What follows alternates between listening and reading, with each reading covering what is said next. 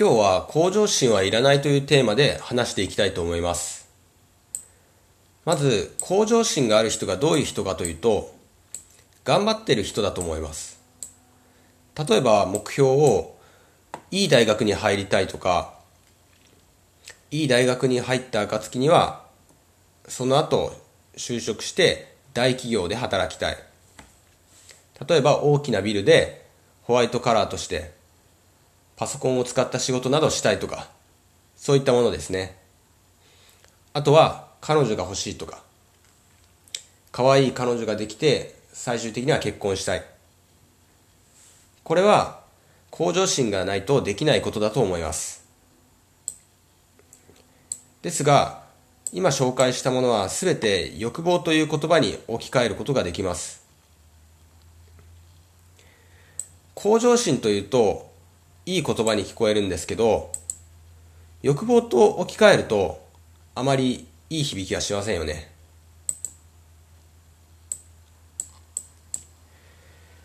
僕の場合も、向上心がある人でした。学生時代は受験勉強を頑張ったものです。もともと内向的で陰キャなので、いじめられていたりですね、周りのクラスメートに無視されたりして、まあ、あまり周りからよく思われてなかったんですよね。だから、友達も少なかったですし、そういった周りのね、リア充の学生たちが羨ましいと思っていた。なんで、自分はいい大学に入って、いい会社について、そいつらを見下したいみたいな感情があったのは事実です。その後勉強の末、僕は中堅大学に入学します。偏差値で言うと50人ぐらいですかね。そういった大学に入学することができたんですが、入学直後から引きこもり大学生になります。要は友達ができなかったんですね。なんでできなかったかよくわかんないんですけど、まあ、普通に考えて、それまでの学生生活があまり充実してなくて、友達もかなり少なかったことが原因だと思ってます。なんで、友達を積極的に作ろうっていうことをしてなかったんで、友達の作り方が分かんなかったとも言いますね。結局、大学に友達がいないので、テスト情報なんかは入ってこないんですよね。普通の学生はテスト前とかはみんなと協力し合って情報を共有して乗り越えていく、単位を取っていくっていうことをすると思うんですけど、僕は全部一人で頑張っていたので、なかなか難しかったのと、あと、大学があまりにつまらなかったので、かなりサボりましたね。1年ぐらい学校に行ってない時期があったので、仕方ないと言えます。結局、ぼっち大学生で一人で大学生活を過ごしていたので、就職時期になってもなかなか就活をすることができませんでした。周りの学生からも就活の情報などを共有できなかったので、ほとんど一人で情報を取りに行ったんです。取りに行ってたという状況ですね。なんで、まあ面接をちらほら受けてたんですけど、まあほとんど受からなかったですね。やはり大学生活が充実してなくて友達も少なかったので友達がまあ大学にはいなかったですね、まあ、外にはちらほらいたんですけどなんで、まあ、そういったコミュニケーションがほとんど取ってないような生活を長年続けていたので面接でも落とされやすかったですね。まあ企業っていうのはコミュニケーションが能力がコミュニケーション能力が高い人を採用したがるので自分みたいにコミュ障な人間っていうのはもう全く相手にされないという状況ですね。なんで、就職に失敗して10年間アルバイトのような生活をすることになります。まあいろんなアルバイトを転々としてたという状況ですね。そして今は最終的には正社員として働いています。以前、えー、思い描いていたものとは違うんですが、前はね、ホワイトカラーでパソコンを打って仕事をしているっていう自分のイメージがあったんですけど、全く違うですね。まあ結構体を動かす仕事で働いてます。周りの同僚とかは中卒とか高卒、専門卒が当たり前で、まあ、僕みたいに中堅大以上の大学を出た人は周りにはいないです。ほとんどいない。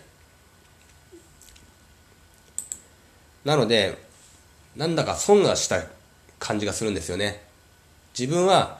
頑張って努力して大学まで卒業したのに、周りの中学、中卒とか高卒の大まあ、高校時代とか中学時代にリア充な生活を送っていた人たちと一緒に働いてるわけですよね。まあ、彼女がいる人も中にはいたと思います。彼女とか彼氏とかで遊んでいる人たちと一緒に働いて、同じ給料で働いています。中小規模な、中小企業なんで、大卒と高卒で給料が分かれてないので、特に給料にも差はないという状況ですね。すごく損した気がします。なんで自分は理想と違う人生を生きています。必ずしも努力した人が報われるというわけではないと思いますね。結構そういう人って世の中には多いと思ってます。次に向上心がもたらすデメリットというのを説明していきたいと思います。向上心というのはまず目標があってそれに向かって努力している状況だと思うんですけどその目標に向かって努力している期間っていうのは苦痛が多いですなのでつまらない人生になりがちなんですよね要は僕も勉強ってすごく嫌いだったんですよ、もともと。で、まあ、世の中に勉強を好きでやってる人ってほとんど自分は見たことないですね。自分の小学校、中学校、高校時代思い浮かべても、やっぱり勉強したくなくて家でゲームしたいとかそういう子供が大半だと思います。そういった人が無理、無理してですね、目標を高く持って勉強するわけですよね。それって結構やりたくないことを無理やりやってるっていう状況なんだと思います。実際楽しくなかったですね、学校の勉強は。学校に行く意味すらあんまり僕はないと思ってます。で、目標ってまあ僕だと中堅大学レベルのところでとどまったんですけど、もっと目標が高い人は早稲田とか慶応とか東大とか目指すわけじゃないですか。そういった目標は高ければ高いほど学習量も増えてしんどい人生になりがちですよね。ここで有名なタモリさんの、えー、発言ですね。というのをまとめてるんですけど、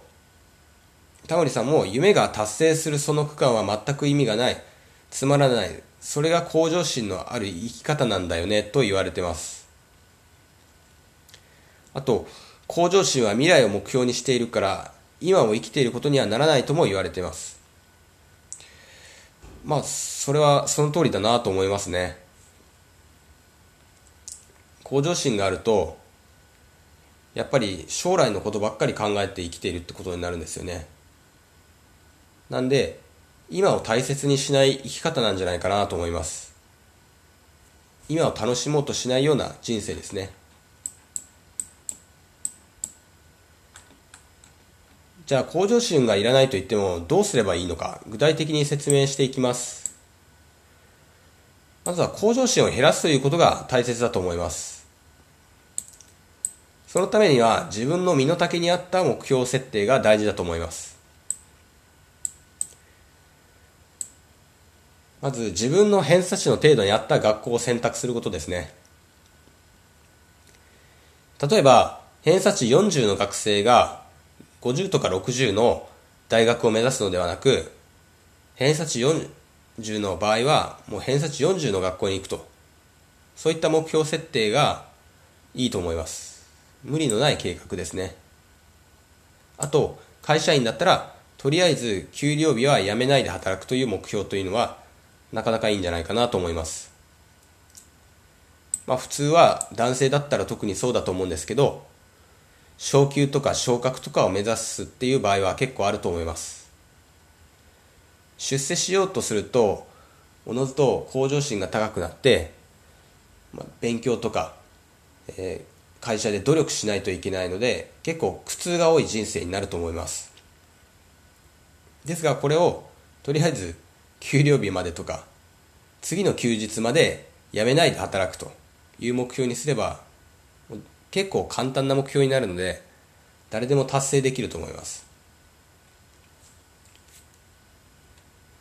あとババイトしてる人なら週5でバイトするのはきついから週3でもいいから適度にバイトするという目標でもいいと思います。要は自分のハードルを下げるということが向上心のない生き方ですよね。目標は小さくまた仕事はある程度適当でいいというのが、えー、このまとめになりますね。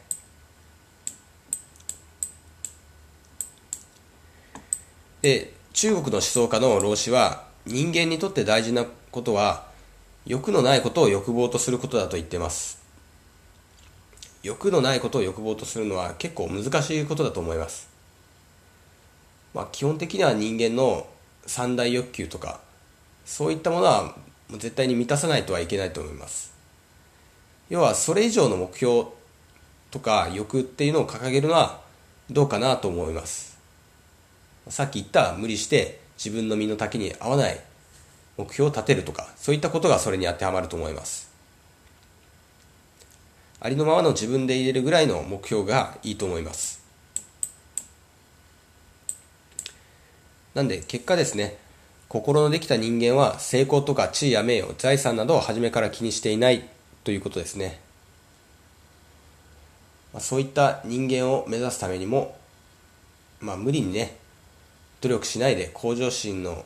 あまりないようなそういった生活をするのが、